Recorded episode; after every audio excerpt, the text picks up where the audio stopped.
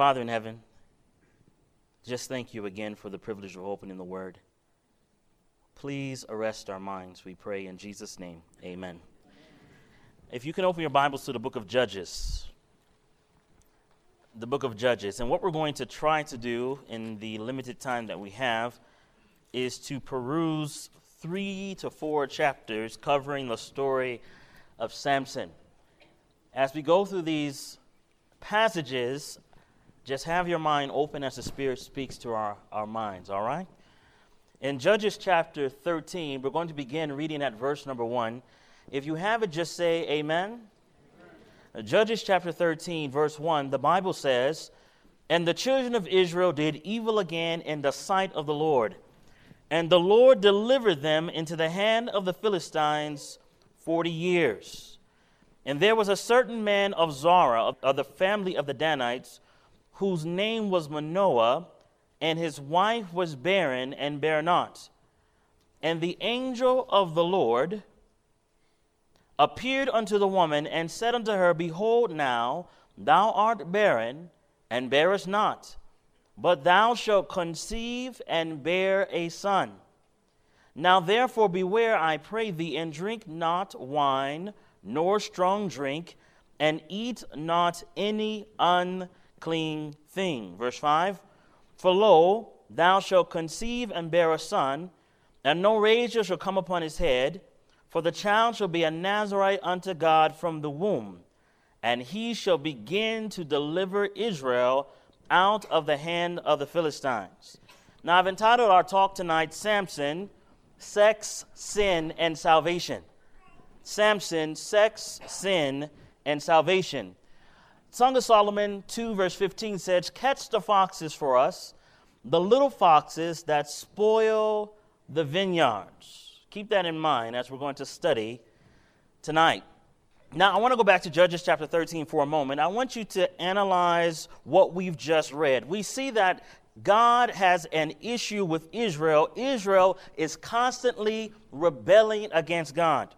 And in their acts of rebelling against God, God is now looking for someone to help deliver Israel from the hand of the Philistines. Comes to a woman. And in this story, many times I've heard this story many times over, but in my observation of the text, I saw something I never saw before. In the text, you'll see there where it says, Now therefore beware, I pray thee, verse 4, drink not wine nor strong drink, and eat no unclean thing. For lo, thou shalt conceive and bear a son, and no razor shall come upon his head, for the child shall be a Nazarite from the womb. And I was thinking about it as I was reading it. Always as, as a child, as I read this story, I knew Samson was a Nazarite, right? That was clear to me that Samson was a Nazarite. But did you know that his mama was a Nazarite? I saw the quizzical look on your face. Go with me, hold your hand here in the book of Judges. I want you to go to the book of Numbers, the book of Numbers, chapter 6. And I want you to see and observe what is required to be a Nazarite. In Numbers chapter 6, beginning at verse 1, the Bible says, And the Lord spake unto Moses, saying, Speak unto the children of Israel, and say unto them, When either man or, what's it say? Man or woman shall separate themselves to vow a vow of a Nazarite, to separate themselves unto the Lord, he shall separate himself from wine and strong drink, and shall drink no vinegar of wine, nor vinegar of strong drink, neither shall he drink any liquor of grapes, nor eat moist grapes or dried. Do you see that?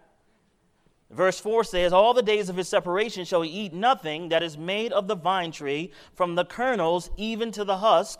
All the days of the vow of his separation, there shall no razor come upon his head until the days be fulfilled in which he separated himself unto the Lord, he shall be holy and shall let the locks of his hair of his head grow. I'm going to pause for a moment. I want you to think and observe. Do you notice that if you were a Nazarite, oftentimes you were a Nazarite by choice? You chose to be a Nazarite. You would choose say, you know what, I'm going to be a Nazarite for 21 days. I'm going on a fast for this many days. I'm going to consecrate myself to God for this many days. And you could choose to do that, male or female. But do you know that Samson did not have a choice? Nazarite he was from birth. Remember, the angel said, I want you, the mommy, I want you to take on this vow. As you take on this vow, when this boy is born, he will be born into this covenant relationship. Now, listen, I'm, I'm laying a foundation. We've just begun. So, interestingly, you are not supposed to eat anything from a vine, whether it was a moist grape, whether it was a grape juice, whether it was, whether it was uh, wine or whatever, whatnot. You could not do that. Now, watch what else it says. It says, all the days that he separated himself unto the Lord, he shall come at no dead body. Do you see that? Verse 7 He shall not make himself unclean for his father or for his mother, for his brother or for his sister when they die, because the consecration of his God is upon his head. All the days of his separation, he is holy unto the Lord. Last one we're going to read now. And if any man die very suddenly by him, and he have defiled the head of his consecration, pay attention, then he shall shave his head in the day of his cleansing. On the seventh day shall he shave it. Now, if you are a Bible student, you should already know the rest of the sermon. Did you see what that just said? Now that now that we've read the text, let's go back to the story. Judges chapter 13. Go back to that story now. Judges chapter 13. Watch now as we read. This woman has been encountered or has encountered an angel of the Lord. The angel of the Lord says, You're going to raise this child in a particular way. Now, I tell you the truth. I've been married now for, let's look at the numbers here 11, 12 years. Had to calculate. My wife will hear this. Been married for 12 years. Now, I don't care if a man comes to my wife and says, You know what? This is how we should raise, you should raise your child. I would be highly suspicious. Does, does that make sense? Nobody gets to come into my house and tell me how I'm going to raise my children. But here, this woman says, Someone from the Lord has come. Look at verse 6 of chapter 13. Then the woman came and told her husband, saying, A man of God came unto me, and his countenance was like the countenance of an angel of God, very terrible. But I asked him not whence he was, neither told me his name. But he said unto me, Behold, thou shalt conceive a bear son, and thou shalt not drink any wine nor strong drink, neither eat any unclean thing, for the child shall be a Nazarite to God from the womb to the day of his death. Please note, Samson does not have a choice whether or not he's going to be a Nazarite. Then Manoah entreated the Lord and said, O my Lord, let the man of God which thou didst send come again unto us. And watch what it says, and teach us what we shall do unto the child that shall be born. Oh, that the parents of this day would do what Samson's parents did. Lord, show us how we should raise this child.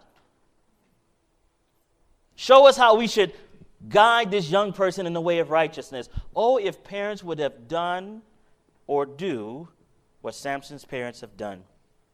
Now, I want you to jump down because we're just perusing carefully through the text here. I want you to go to verse number 12. It says in verse 12, this is now the, the men of God has come back. In verse 12, and Manoah said, Now let thy words come to pass. How shall we order the child, and how shall we do unto him? And the angel of the Lord said unto Manoah, Of all that I said unto the woman, let her beware. She may not eat of anything that cometh of the vine, neither let her drink wine or strong drink, nor eat any unclean thing. All that I commanded her, let her observe. Verse 15. And Manoah said unto the angel of the Lord, I pray thee, let us detain thee until we have made ready a kid for thee. So I want to observe for a moment. Do we have, and I'm having a conversation with you, do we have any word from the Lord in regards to how to raise children? Any, do we have any word from the Lord like that? Now, if we were to peruse the Old Testament and we would go through a step by step study and figure out who the angel of the Lord was, you would find in your detailed study that the angel of the Lord was none other than Jesus pre incarnate. So, what we have here is the testimony of Jesus directly to Manoah and his wife in how to raise children. Do we have anything called the testimony of Jesus or the spirit of prophecy amongst us that teaches us how to raise children? Yes, we do. We have child guidance. We have Adventist home. We have our Bibles. you know, when I think about this and, uh, you know, and I'm observing the text and I'm looking at how God does things, he's not any, any different today than he was back then. And I'm saying to you, parents and guardians and church leaders, we don't have to guess about how to raise children. It's funny. So we have spirit of prophecy, we have things like Counsels on Stewardship, we have Christian ministry, we have ministry of healing. The spirit of prophecy is amongst us, friends. I'm saying it's amongst us. It's not like we have to go make something up. We don't have to go to school to get it. I'm saying I have a school. I'm not saying schools are bad. I'm saying you don't have to go to school to get it. I'm saying if we really want to know, if we really want to be consecrated to God's work and His service, we can go get those books. We can pick them up. We can read them. We can apply them to our experience. So here, the family is looking, they're, they're excited. And I want you to note again the experience that they have in verse 17. It says, And Manoah said unto the angel of the Lord, What is thy name? That when thy sayings come to pass, we may do thee honor. And the angel of the Lord, remember the angel of the Lord is Jesus, said unto him, Why askest thou thus after my name, seeing it is a secret? So Manoah took a kid with a meat offering and offered it upon a rock unto the Lord. And the angel did wondrously, and Manoah and his wife looked on. For it came to pass, when the flame went up toward heaven from off the altar, that the angel of the Lord ascended. How? How did it ascend? Inside the flame, my friends. This is no ordinary angel. In the flame, and Manoah and his wife looked on it and fell on their faces to the ground. But the angel of the Lord did no more appear to Manoah and to his wife. Then Manoah knew that he was an angel of the Lord. Now, I read that as background because, again, we're about to study this young man. Now, this young man, do you think he was special? Oh, yeah, I'm telling you, if an angel of the Lord comes down and talks to you, it's special. This young man is special. Now, I'm, I'm going to re- step back, I'm going to paint the picture for you. Samson did not choose to be a Nazarite. An angel of the Lord comes down, instructs the family how to raise this young man gives them details on what to do with him. Now we meet the young man. You would expect now that he's been raised in this Adventist home, that the principles have been followed. You would expect that when we meet this young man, he's going to be pristine. Let's meet him. Judges chapter 14. This is the first meeting of Samson. Watch what we see. And Samson went down to Timnath and saw a woman in Timnath of the daughters of the Philistines. And he came up and told his father and mother and said, This is our first meeting of Samson. I have seen a woman in Timnath of the daughters of the Philistines. Now, therefore, get her for me to wife. Mercy, friends. This is the first time we meet Samson. This is the first time we get introduced to this child that's been raised in an Adventist home under the direction of spirit of prophecy, and we meet him, and he's not listening for his parents' instruction. He's telling his parents what to do. Go get me a woman that's not even of the special people of God. If I talk like that to my mom, huh? If I talk like that to my dad, that's not going to go down very well. But here, Samson speaks like that to his parents. Verse 3 says, And his father and his mother said unto him, Is there never a woman among the daughters of thy brethren, or among all my people, that thou goest to take a wife of the uncircumcised Philistines? And Samson said unto his father, Get her for me, for she pleaseth me well. Now, I'm going to propose to you, parents and I'm going to propose to you, young people, that Samson resented his special calling. I'll say it again. Samson resented that he was a seven day Adventist. He resented the restrictions that his home was put on him. He resented his special calling and his uniqueness. Why do we have to be so peculiar, so different? I don't want to be different. Go get that woman over there for me. He resented his calling, my friends. I'm going to prove it to you more as we go along. Watch this. Now, it's interesting when you begin to read the story. Again, we're perusing, we're studying tonight. Look at verse 4 it says, But his father and mother knew not that it was of the Lord that he sought an occasion against the Philistines, for at that time the Philistines had dominion over Israel. Now, remember, Samson's special calling. What was its calling? What in the beginning of the chapter, why did God call Samson? To do what? To deliver Israel. Now listen to me carefully. I'm going to show you on the screen in a minute, but listen to me carefully. One way or the other, you're going to fulfill God's calling. One way or the other you're going to fulfill God's calling. Not that you don't have a choice in life or, or that He's dictating to you what to do. At the end of the day, God is working all things after the counsel of His own will for the plan of salvation. One way or the other, God's calling on your life will be fulfilled. The question is, which way do you want it fulfilled? So here, watch what it says now. Pay attention to the details. Verse 5 says Then Samson went down and his father and mother to Timnath, and came to the vineyard of Timnath, and behold, a young lion roared against him. Now you'll notice as you read through the chapters and Judges in chapter 13, 14, 15, whenever Samson goes by a vineyard, there's always a woman involved. Just saying. Verse 6 And the Spirit of the Lord came mightily upon him, and he rent him as he would have rent a kid and he had nothing in his hand, but he told not his father or his mother what he had done. Pay attention. And he went down and talked with the woman, and she pleads Samson well. Grown ups, you know what that means. And after a time, he returned to take her, and he turned aside to see the carcass of the lion. And behold, there was a swarm of bees and honey in the carcass of the lion. And he took therefore in his hands and went on eating, and came to his father and mother, and he gave them, and they did eat. But he told not them that he had taken the honey out of the what? Carcass of a what? Okay, let's think for half a second. Numbers chapter 6 told us the prerequisites for being set aside as a Nazarite. Please tell me what was one of the prerequisites regarding being set aside as a Nazarite? What was one of them? Do not touch dead carcasses.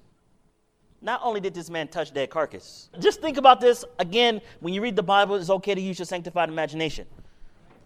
Dead carcass of lion, honey inside dead carcass of lion man goes to dead carcass of lion, puts hand inside dead carcass to get said honey.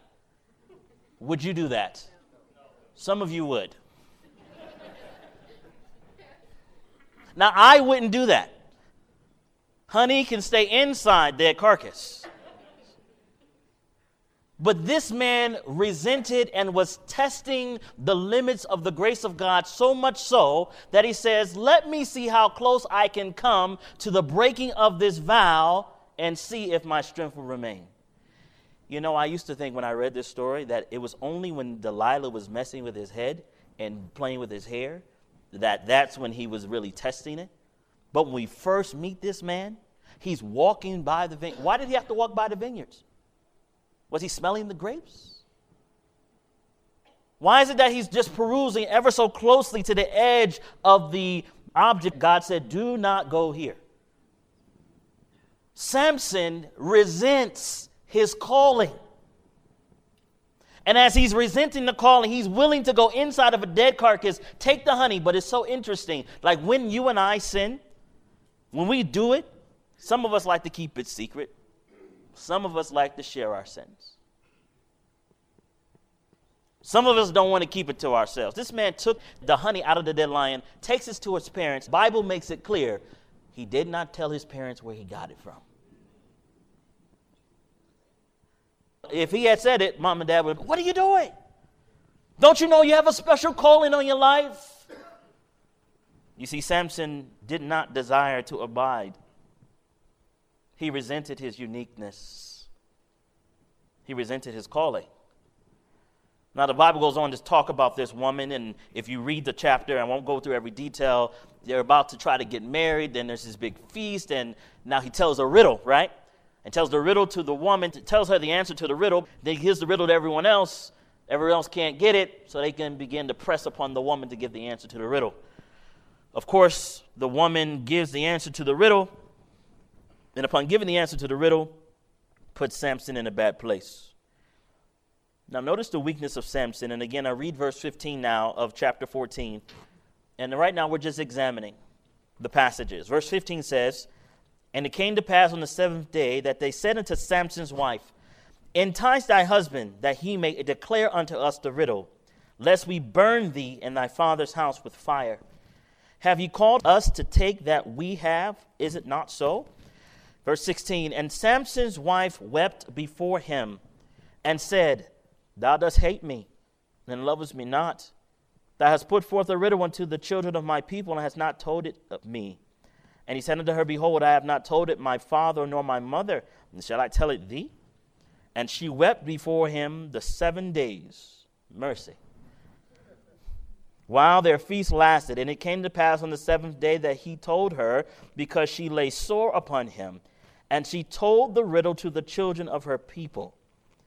And the men of the city said unto him on the seventh day before the sun went down, What is sweeter than honey? And what is stronger than a lion? And he said unto them, If ye had not plowed with my heifer, ye had not found out my riddle. Now pause for a second, man. you see that last part of that sentence? Who talks like that?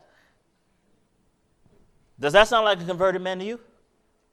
Does sound like a godly person to you? Well, watch what happens next. And the Spirit of the Lord came upon him. Is anybody paying attention? This man has violated his covenant.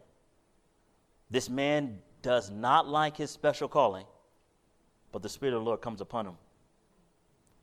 And he went down to Ascalon and slew thirty men of them and took their spoil and gave change of garments unto them which expounded the riddle. And his anger was kindled and he went up to his father's house. I'm reading this again for the first time. Samson just stole. Did you see that? The Spirit of the Lord came upon him. He uses this almighty power to now rob other people to pay his own debt. Nobody's paying attention and his anger was kindled, and he went up to his father's house. But Samson's wife was given his companion, whom he had used as a friend. Samson doesn't come across as a godly man. Does he come across as a godly man to you? I'm reading this story and I'm, I'm shaking my head. My brain's not processing what's going on here. Because this ungodly man is being used by God to fulfill a particular mission. I want to read something to you. It says, It's the little foxes that spoil the vines, the little neglects, the little deficiencies, the little dishonesties, the little departures from principle that blind the soul and separate it from God. Did it say big things or little things? Little things. We're talking about abiding in Christ, right? We're talking about being connected with Him. That's the little things. Samson was doing little things separating his soul from God. It is the little things of life that develop the spirit and determine the character. Those who neglect the little things will not be prepared to endure severe tests when they are brought to bear upon them. Remember that the character building is not finished till life ends. Every day, a good or a bad brick is placed in the structure. You are either building crookedly or with the exactness and correctness that will make a beautiful temple for God. Therefore, in looking for great things to do, neglect not the what? What does it say? Little opportunities that come to you day by day. He who neglects the little things and yet flatters himself that he is ready to do wonderful things for the master is in danger of failing altogether. Life is made up not of great sacrifices and wonderful achievements, but of, what's it say? Those things. Samson had neglected the little things, my friends. But even in his neglect, God was merciful. God was still using him. God was still pouring out his spirit upon him. God was still directing Samson's life. To the point, now, of course, you read chapter 15. We're not going to read every detail there. Samson is upset that his wife has been given to someone else. He takes all these foxes, ties their tails together. In fact, read verse 3. It says, As Samson said concerning them, Now I shall be more blameless than the Philistines, though I do them a displeasure. Verse 4 And Samson went and caught 300 foxes. First of all, how do you catch 300 foxes? I mean, that's some skill. He catches them, and then he takes them and ties them together and puts fire. I mean, he had to think that thing through. And then they're running through the field and they're burning everything up, right? So as they're doing this, now again, I'm watching the text, burning everything up, everybody's mad. And it says in verse number seven, and Samson said unto them, Though ye have done this, yet I will avenge. Oh, because they burn his wife up. I will avenge you, and after that I will cease. And he smote them hip and thigh with a great slaughter. And he went down and dwelt in the top of the rock of Etam. Then the Philistines went up and pitched in Judah and spread themselves in Lehi. And the men of Judah said, Why are you come up against us? And they answered, To bind Samson are we come up, to do to him as he have done to us. Then 3,000 men of Judah. I think that's interesting. Why did it take 3,000 men to go get one guy? Went to the top of Etam and said to Samson, Knowest thou not that the Philistines are rulers over us? Don't you understand who's in charge? What is this that thou hast done unto us? And he said unto them, As they did unto me, so I have done unto them. Then he said unto him, We are come down to bind thee, that we may deliver thee into the hand of the Philistines. And Samson said unto them, Swear unto me that ye will not fall upon me yourselves. And they spake unto him, saying, No, but we will bind thee fast, and deliver thee into their hand. But surely we will not kill thee. And they bound him, watch the phrase here, and they bound him with two new cords. And they brought him up from the rock. Verse 14. And when he came unto Lehi, the Philistines shouted against him, and the Spirit of the Lord came mightily upon him. Watch. And the cords that were upon his arms became as flax that was burnt with fire, and his bands loosed from off his hands. Watch carefully. And he found a, what's it say? A new jawbone of an ass. Now, first of all, why is it a new jawbone? Do you know what a new jawbone is? Did you look that up? A new jawbone is freshly dead bone with all the sinew and stuff on it. He found a new jawbone of an ass. But wait a second. I'm thinking out loud because I, I go back to the very beginning of the premise. If you're a Nazarite, are you supposed to touch dead animals? So listen what's happening. Even under the unction of the Spirit of God, he grabs something that he's not supposed to. Does God take his spirit away right when he does it? He takes the jawbone of an ass and he kills, how, did, how many does he kill? A thousand men. So even under the unction of the Spirit of God, he's doing a mighty work. And in doing that mighty work, he's still polluting his own soul because he's still not following instruction. Still not following instruction. Each step each progressive step is leading him to a point where he's going to be blinded, brothers and sisters. And God, in His mercy, does not exact judgment right away. And in Him not doing that, sometimes our hearts become hardened. It's interesting, you know, traveling and preaching and doing all this. This is not the first conference of the year. This is, this is probably my third or fourth or fifth conference I've been to this year, preaching, preaching, preaching, and people come, come, come. They always come every year. There's a new group coming. And I think to myself, God has us come together all these different times. Every time the word is given, every time an appeal is made, if you do not give your all, do you know what's happening inside your heart? Your heart in your heart. So it's almost dangerous to come to meetings. especially if you're just coming to be entertained. Coming to hang out. We're coming to hang out. It's chill. It's chill time. In my mind, as I'm looking at the story and I'm watching this man, Samson, I see myself. Hopefully, you see yourself. I see myself, a Seventh day Adventist young man in the church, hearing the sermons, hearing the messages over and over again, doing just about what's right. God's Spirit is upon me, but every so often,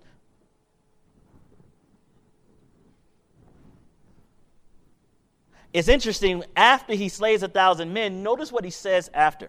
Verse 16. And Samson said, With the jawbone of an ass, heaps upon heaps, with the jawbone of an ass, have I slain a thousand men. Now, this is actually a song. He's actually singing this. So when you sing the song, look at the song again. Look at the heart of the song. And Samson said, With the jawbone of an ass, heaps upon heaps, with the jawbone of an ass, have I slain a thousand men. Do you see him praising God? Do you see him thanking God for giving him mighty victories? He's taking pride into himself. This is great work that I've done. This is a great ministry that I've set up. This is a great work that we're doing. This is the great intellect that I have. He's singing a song of self exaltation after God has done mighty works through him. But you'll quickly see that his humanity takes over in verse number 17 because he gets thirsty. And what the Bible says, it says, And it came to pass when he had made an end of speaking that he cast away the jawbone out of his hand and called the place Ramath Lehi and he was sore thirst and called on the Lord and said, Thou hast given this great deliverance into the hand of thy servant, and now shall I die of thirst? and fall into the hand of the uncircumcised. But God clave a hollow place that was in the jaw, and there came water thereout. I thought that was so strange. Did you think that's strange? I thought it was strange. and I and I'll do it like this. So as you're matriculating through life and God starts giving you all these wonderful victories and things start happening, you end up sometimes taking glory to yourself. That happens. Then when bad things happen, you start getting thirsty, hungry, you know, the necessities of life start pushing up against you, you call out back to God, God help. And God is so humble that he will still come down to help you, even though in that time that he was already helping you, were neglecting him. I think about God's mercy and his grace and his long suffering, and sometimes I say to myself, Father, I don't deserve you keep coming back to me.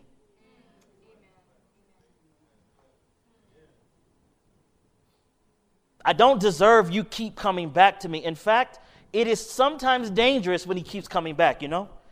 Because you start thinking in your mind, he's going to keep coming back. So, in your mind, your Christianity now resolves upon living righteous and then falling. And he's going to get me back up, and I'm going to live righteous, and I'm going to fall again. And you don't ever get to the place where you truly believe that he can keep you. Does that make sense what I'm saying?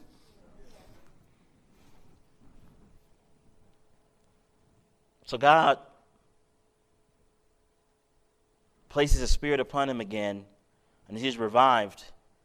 And he called the place thereof En Hakkore, which is in Lehi unto this day. And then it says, And he judged Israel in the days of the Philistines 20 years. Watch the next chapter. Man, this guy. Chapter 16. Then went Samson to Gaza and saw there a harlot and went in unto her. And it was told the Gazites, saying, Samson is come hither. And they compassed him in and laid wait for him all night in the gate of the city, and were quiet all the night, saying, In the morning, when it is day, we shall kill him. And Samson lay till midnight, and arose at midnight, and took the doors of the gate of the city, and the two posts, and went away with them, bar and all, and put them on his shoulders, and carried them up into the top of the hill that is before Hebron. Wait a second. Samson just slept with a harlot. If you and I were having church meeting, he would be disfellowship, yes? Yes, he would be disfellowship, right? He wakes up from that harlot behavior and he still has supernatural strength. God's spirit is still upon him. Y'all not hearing what I'm saying? Just because God uses you doesn't mean that you are truly His.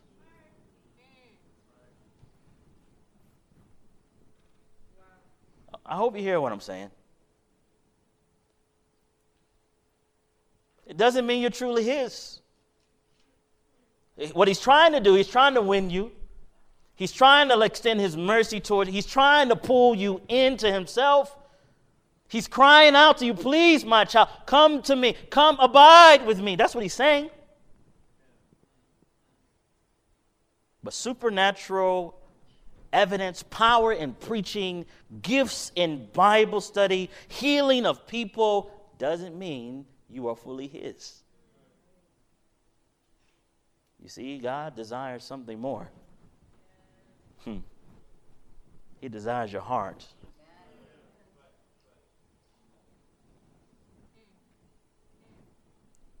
I read this story and I the first time I read it, as I had more understanding, I actually cried.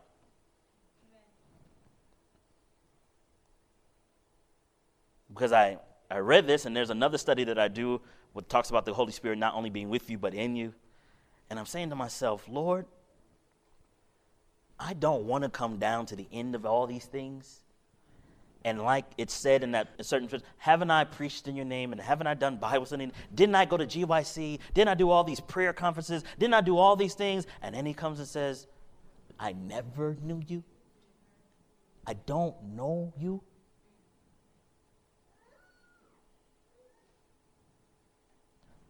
One of the greatest dangers is to be in this room right now. It's safer to be a harlot in the street because at least you know you're doing harlotry. It's religiosity that is the most dangerous thing to us as a people. God even says, You have a form of godliness, and tells the world, From such, stay away. Don't go near that fig tree, it bears no fruit.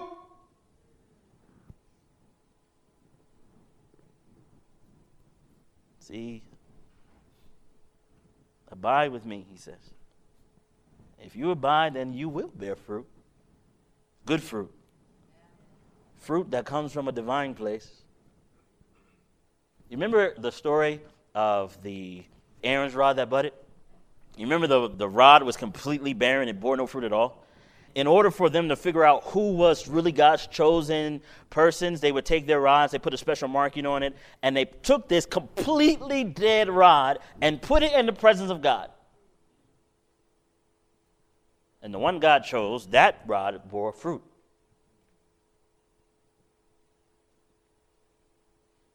That rod bore fruit. Not because it had any life in it of itself. It was a dead rod. See, my friends, it's very interesting when you start looking at the fall of Lucifer. Lucifer is looking at his the fruits, the jewels, the gems, and begins to get corrupted by reason of his brightness. Right? He's looking at the fruit and begins to worship his own self. You can do God's work and worship your own fruit and be lost. So here he is. And now we get to the part of the story that we all are very familiar with, but I'm going to emphasize it in such a manner. It says, and it came to pass, verse 4 after that, he loved a woman in the valley of Sorek whose name was Delilah. Please note, remember in the beginning it was Timnath, valley of Timnath. Sorek is also a place where they had much um, vineyards. All right? Her name was Delilah. And the lords of the Philistines came unto her and said unto her, Entice him, and see wherein his great strength lieth, and by what means we may prevail against him, that we may bind him to afflict him, and we will give thee every one of us eleven hundred pieces of silver. I do want you to note that those of us who seek to live righteous in God, I'll say this way you know how family members know how to push your buttons? Man, you could be around a whole bunch of other people. They can say whatever. You'd be like, whatever. Your little brother or sister come around. They say something. You're like, you know, you're ready to jump, right? So I'm riding in the car, my family member, minding my own business, and then they started, you know, in the only way that family could do it, just beep,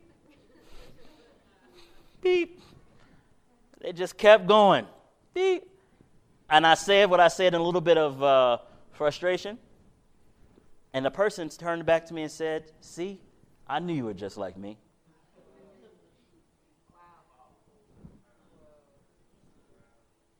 Like, they intentionally, on purpose, were pushing my buttons to see if I would come off. There are people with that intent. For anyone you claim to be a Christian, they watching you. They're organizing things for you. You say you don't eat that? Uh huh, we watch. Oh, you say you are a Seventh day Adventist? Oh, we see your YouTube viewings, your Facebook scrollings, your metadata. You I'm going to stand firm when the National Sunday Law comes. Uh huh. Listen, this Christianity thing that we say that we believe, at some level, my friends, we got to get real with it. The superficial front with these nice suits, you know, holy smiles on the Sabbath day. No. At some level, we're going to have to get real with it and be honest with God about our true condition, eh? So they were looking for a way to prevail against him. And they were willing to pay her lots of money this is the same. This is the same idea with the uh, false prophet Barak and um, Balaam. Thank you. Same story with Balaam. Same thing with Daniel and the, the three Hebrews, right? The same thing with uh, Daniel and the princes in Persia. Same thing. Verse 6 And Delilah said to Samson, Tell me, I pray thee, wherein thy great strength lieth, and wherewith thou mightest be bound to afflict thee. That's her first request.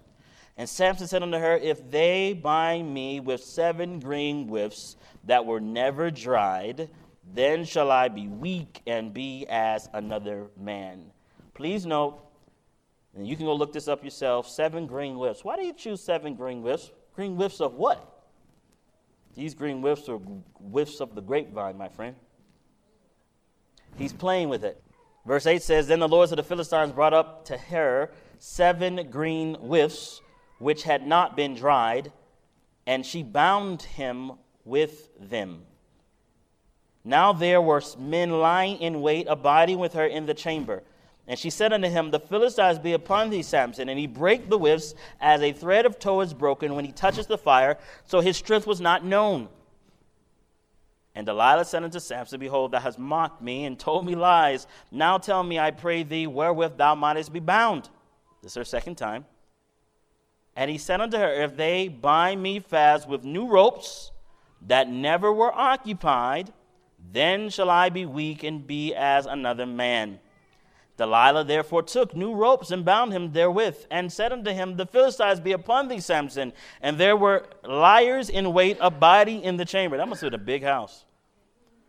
And he brake them from off his arms like a thread. And Delilah said unto Samson, Hitherto thou hast mocked me and told me lies. Tell me wherewith thou mightest be bound. And he said unto her, If thou weavest the seven locks of my head with the web. So pause for a second. Now, any rational guy at this point would know if she did it the first time, she's going to do it again. At this point, I don't think Samson really believed that his covenant relationship was real. In other words, Samson now is letting her play with his hair. He's getting closer to the root of it. You, you follow what I'm saying? So before, I put my hand in the lion and nothing happened to me. I done slept with all these women, nothing happened to me. I let her tie me with the, the grapevines, nothing happened to me. I'll let her play with my hair, see what happens.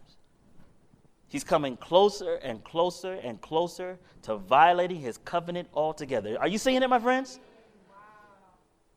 He doesn't believe that the covenant is real. Because God's judgments are delayed, my friends. And watch verse 14. And she fastened it with a pin and said unto her, The Philistines be upon thee, Samson. And he awaked out of his sleep and went away with the pin of the beam and with the web my imagination just sees this big thing just and he's walking off. And then he does it though. I'm thinking in my mind samson man you need to get out of that house. And she said unto him how canst thou say i love thee when thine heart is not with me? Listen to this. Listen to the language. How can you say, I love thee, when thine heart is not with me? Thou hast mocked me these three times, and hast not told me wherein thy strength lieth. And it came to pass, when she pressed him daily with her words, and urged him so that his soul was vexed unto death, that he told her all his heart. Mm-hmm. You know, the book of Proverbs talks about a righteous man finds a righteous woman and he can trust her with all his heart. But, brothers and sisters, don't trust no flake.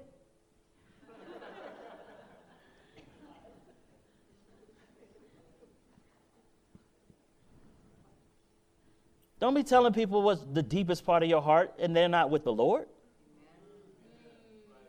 Don't be seeking counsel from people that don't know truly what God's counsel is.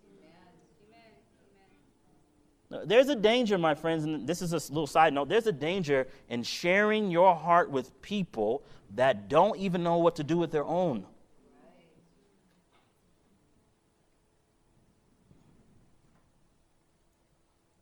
Do you realize there's a pattern here too? That, uh, remember the first woman? She pressed him daily, and then after several days, he gives in.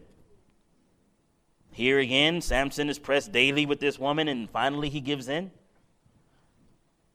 I'm going to pause for a second. We're looking at Samson as Samson. I, I hope you examine yourself. Like, what is your pattern of weakness? You've been alive long enough, you should be able to see a pattern. The devil comes pretty much the same way most of the time, and some of us have not overcome certain sins, so the re- there's a repeat on our temptations. We haven't graduated to level two. We're on level one's temptation.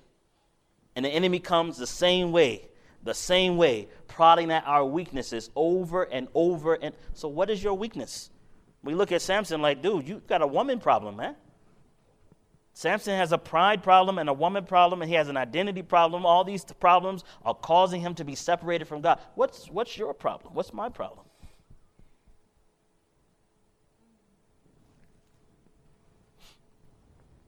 He told all his heart. For now, watch what he says. Listen to this. Now, mind you, even when he tells her, does he not think that she's going to do it? He has to know, because all the three times before, she did exactly what he told her. Yes? So you have to believe Samson knew somewhere in the back of his brain when I open my mouth and I tell this woman that what's my secret, she's going to cut my hair off. Somewhere, it had to be there somewhere. Now, watch what he says. You can hear his heart here.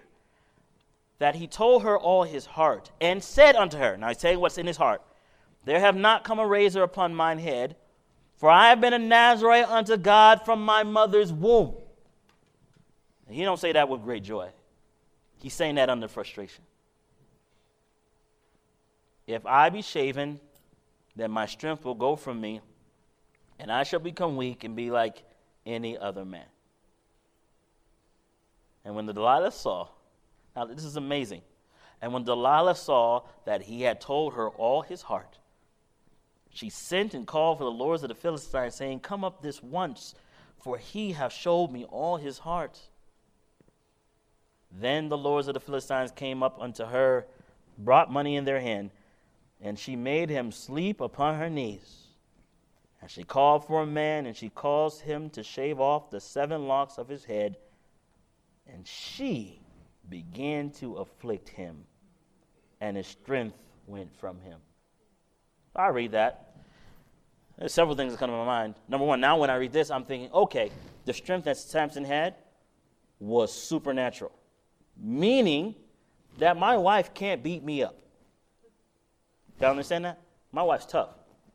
So if we wrestling, I know how to maneuver. Samson had no strength when supernatural strength was taken away. Are you seeing that? It's not like Delilah was brolic.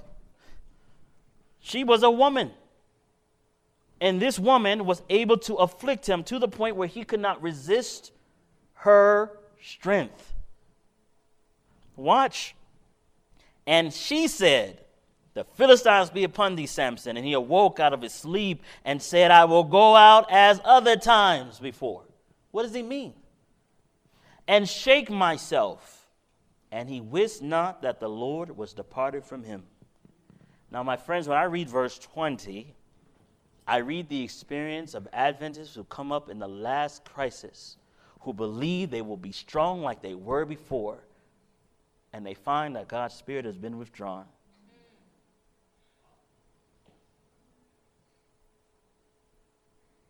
Prophecies being fulfilled. Yes, it's time. Light of rains about to before. We're going to go out. No, not today. And I can see it in my mind's eye, and it's a sad look, my friends. We're going to be out there trying to preach and teach, but find ourselves weak and enfeebled, not even able to memorize a verse. Where's that verse at? I know Brother Waller said, well, I don't even remember what our. Because we have neglected, my friends, we have set ourselves up for a great fall.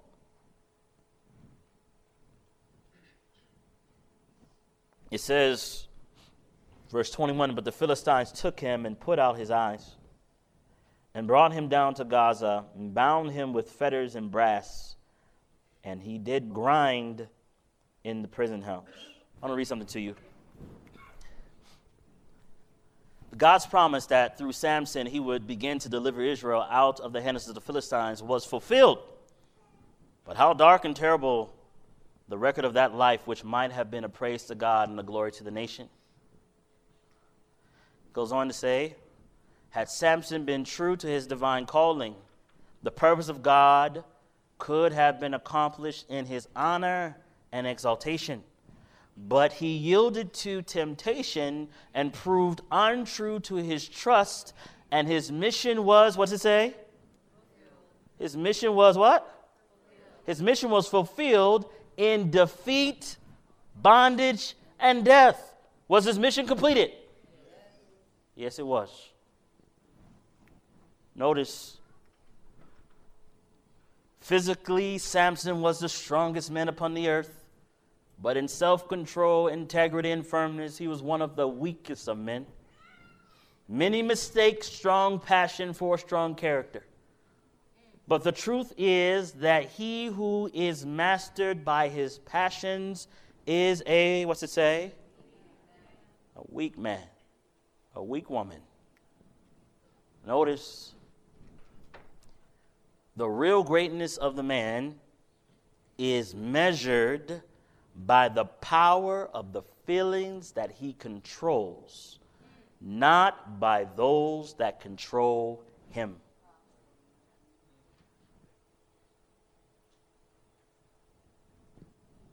I was doing a study one time and I was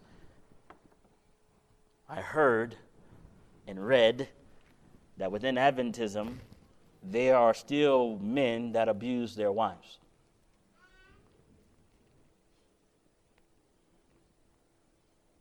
And I think to myself, what kind of man would abuse his wife? It's a man that thinks that his strength is found in his authority and in control. And in that type of man, in that type of woman that thinks that way, is great weakness. I want you to think about for a moment. I don't want you to think about everybody else. I don't want you to think about the conference. I don't want you to think about apostasy in the church. I want you to think about yourself. Where are you with your Savior? Do your passions have control over you?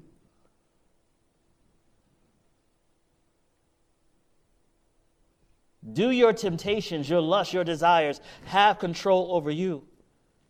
You know, tonight, Jesus offers strength for those who are finding themselves weak.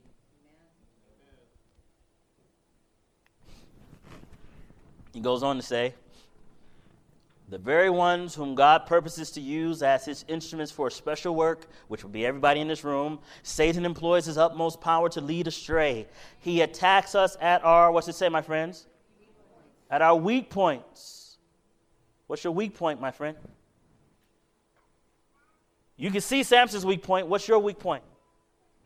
He attacks us at our weak points, working through defects in the character to gain control of the whole man. And he knows that if these defects are cherished, he will succeed. But I love the last part. But none need be what? None. None need be overcome. You do not have to be a slave to your temptations. You do not need to be a slave to your sins. None need be overcome. Why? Why? Tell us why. It says, Man is not left alone to conquer the power of evil by his own feeble efforts.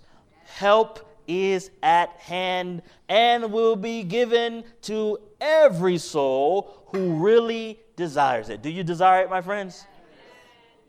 It says, Angels of God that ascend and descend the ladder which Jacob saw in vision will help every soul who will to climb even to the highest heaven. Patriarchs and Prophets 568, paragraph 2. My friends, that is a promise. How many of you want to go to higher ground? Those who, in the way of duty, are brought into trial may be sure that God will preserve them. But if men willfully place themselves under the power of temptation, they will fall. What's it say? Sooner or what? Do you see that in Samson? You know, whenever I, I, I'm giving this talk, I'm afraid of this talk. And the reason why I'm afraid of this talk is because I'm talking to Adventists here. If there was a way that we can link our minds with a screen, and I would put your brain on the screen, and then all the truth of your life will be placed there. So it's like, this is not an exercise for me just to get up here and preach to you. This is an exercise so that you can examine yourself to see where you truly are with God, that there be nothing left secretly inside that will corrode your soul. Because we could quickly leave this place and then run about and start doing all the different, and then never really deal with what's here. We can start doing Bible work again. We start preaching again. We start going back to work again. And then covering all that up, covering all of it up. And then when we get to the Christ, oh, we're back. But I started this ministry. And I, no, friends, it doesn't matter what ministry you're part of. Remember, Martha worked a lot.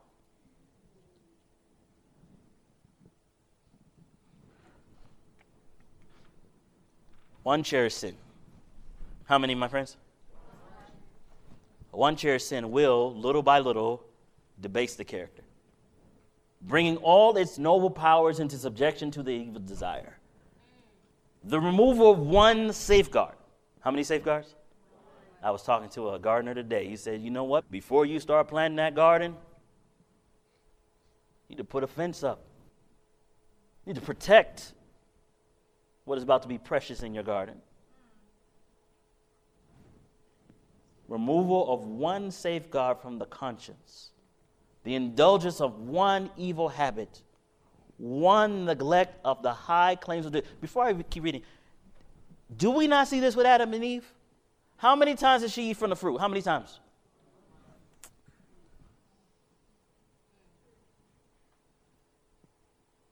We don't need a bunch of things, friends. We just need one.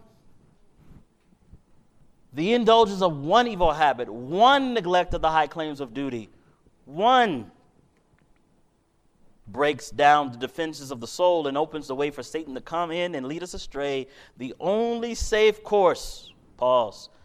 Whenever I read inspiration that says only, I should do a, a sermon called Only. The only safe course is to let our prayers go forth daily from a sincere heart, as did David. Hold up my goings in thy paths, that my footsteps slip not. That should be the nature, the inspiration of our prayers. Hold up my goings in thy path, that my footsteps slip not. the righteousness of Christ will not cover one cherished sin. A man may be a lawbreaker in heart, yet if he commits no outward act of transgression, he may be regarded by the world as possessing great integrity. Let me read it again. The righteousness of Christ will not cover one cherished sin. A man may be a lawbreaker, where, my friends? In the heart. If he commits no outward act of transgression, he may be regarded by the world as possessing what? Mm. That's a heavy saying, man. But God's law looks into the secrets of the heart. Every act is judged by the motives that prompt it. Only that which is in accord with the principles of God's law will stand in the judgment. Outward conformity to religious norms gains us nothing. The truth must proceed from the inward man. And the only way that it really proceeds from the inward man is that that man that is unrighteous, unclean, somehow is in the presence of the Almighty One, and you stay there. You abide there. You stay there. And as you stay there, something supernatural begins to happen in your experience, my friend. Education, page 192, my favorite quote As the student of the Bible beholds the Redeemer, there's awakened in the soul the mysterious power of faith, adoration, and love. Upon the vision of Christ, the gaze is fixed, and the beholder grows into the likeness of that which he adores. I'm telling you, there's only one way. You must behold the man Jesus. You got to figure it out. And when I say the phrase, everybody knows the phrase, but how do you behold? I'm quite sure it's going to be explained as we go along. My friends, we got to figure out how to behold him. We got to figure out how to see him. Because the change has to be a supernatural one, it has to happen from the inside out. It has to happen from the inside out, a true fruit experience of being connected to the Almighty Vine.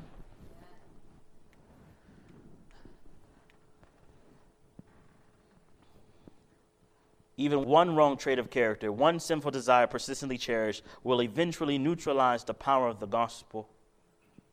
Every sinful indulgence strengthens the soul's aversion to God. The man who manifests an infidel hardihood or a stolid indifference to divine truth is but reaping the harvest of that which he has himself sown. In all the Bible, there is not a more fearful warning against trifling with evil than the words of the wise man that the sinner shall be holden with the cords of his sin. I want you to go back to the chapter, and we're going to end because I know you're sleepy. It's probably 1 o'clock where I'm from, so you'll be all right. Chapter 16, verse 22. It says, Howbeit the hair of his head began to grow again after he was shaven. Do you remember what it said in Numbers chapter 6? That if a Nazarite had defiled himself, how was he to make himself clean? He's supposed to shave his head in Samson's head being shaved, symbolically, he was about to go through a cleansing. Now his hair is growing back. Verse 23 Then the lords of the Philistines gathered themselves together for a great sacrifice unto Dagon. Dagon is the fish god with the fish head looking thing. To rejoice, for they said, Our God have delivered Samson, our enemy, into our hands. And when the people saw him, they praised their God, for they said, Our God have delivered into our hands our enemy, and the destroyer of our country, which slew many of us. And it came to pass when their hearts were merry that they said, Call Samson, that he may make us sport. And they called for Samson out of the prison house, and he made them sport. And they set him between the pillars. Mm. And Samson said unto the lad that held him by the hand, Suffer me that I may fill the pillars whereupon the house standeth, that I may lean upon them. Now the house was full of men and women, and all the lords of the Philistines were there. And there were upon the roof about 3,000 men and women that beheld while Samson made sport. Watch now. And Samson called unto the Lord and said, O Lord. You know, first time reading this. So, do you realize that this is the first time in all of the chapters here spoken of that Samson actually calls on God for strength? In the other part, he never called on God for strength any other time except for when he was hungry, thirsty, he wanted some water. But this is the first time he's calling for strength to deal with his enemies. And it says, O Lord, remember me, I pray thee, and strengthen me, I pray thee, only this once. O God, that I may be at once avenged of the Philistines from my two eyes. And Samson took hold of the two middle pillars upon which the house stood, and on which was borne up of the one with his right hand, of the other with his left. And Samson said, Let me die with the Philistines. And he bowed himself with all his might, and the house fell upon the lords and upon all the people that were therein. So the dead, when he slew at his death, were more than they which he slew in his life. So I read this, and I think, man, this man is in the hall of faith. He's in Hebrews chapter 11.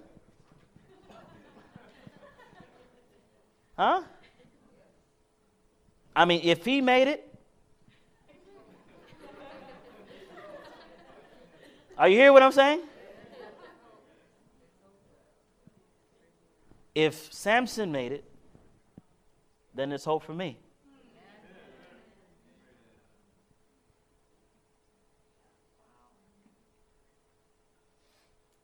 If Samson made it, then there's hope for you. He slew more in his death than in his life.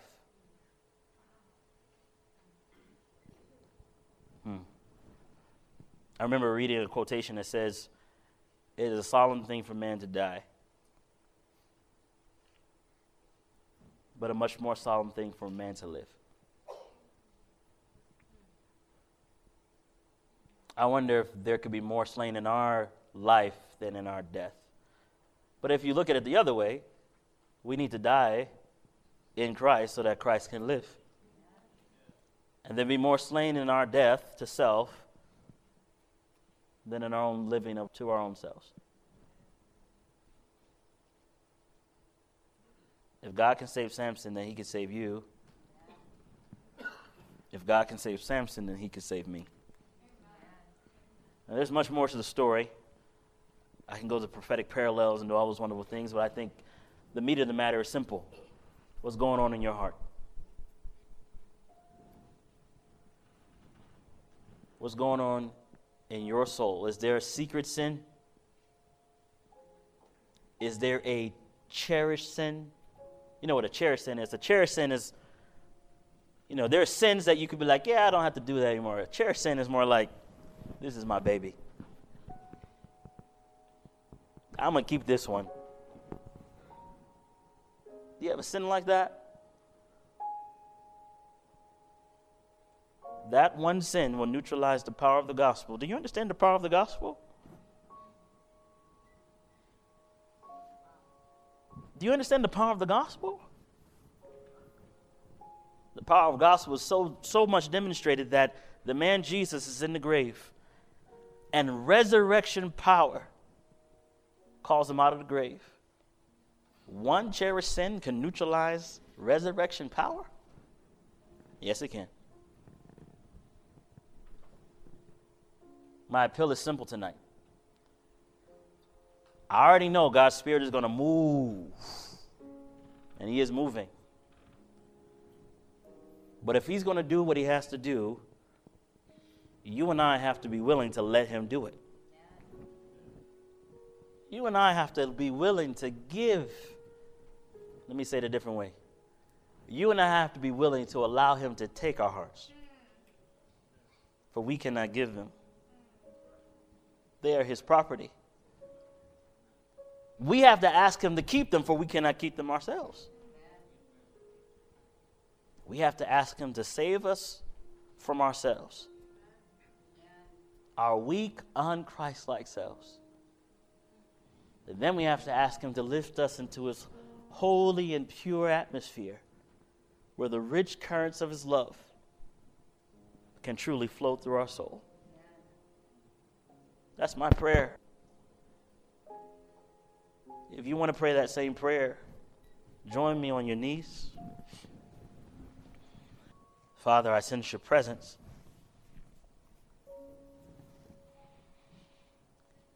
And Lord, we just want to abide.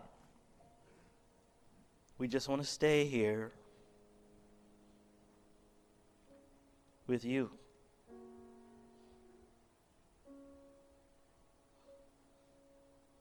It is so very easy to have a false pretense and a front, but you see everything as it truly is.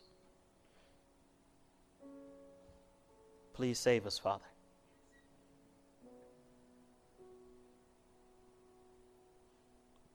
It's only by beholding your Son that there is a true knowledge of self. Please show us your Son.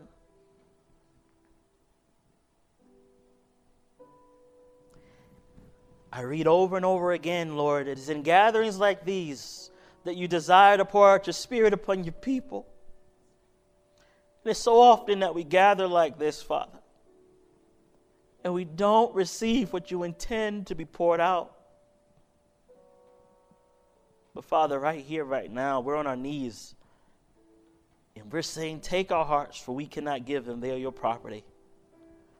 Keep them, for we cannot keep them for thee. Save us from ourselves, our weak, unchristlike selves. And raise us into a pure and holy atmosphere, Father, where we can truly understand and experience your love. For Father, I know that if we experience your love, this hardened heart, this crazy desire for the world will go away. So please, Lord, open our eyes that we may see you. You are no respecter of persons. Help us to see you. It is sin that separates us.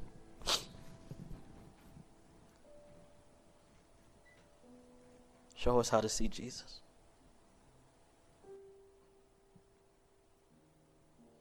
Thank you, Father, for being here with us. Thank you for loving us. Thank you for the plan of salvation. Thank you for the stories of Samson and the other great characters of Scripture. Thank you for this conference. Thank you for answering our prayers.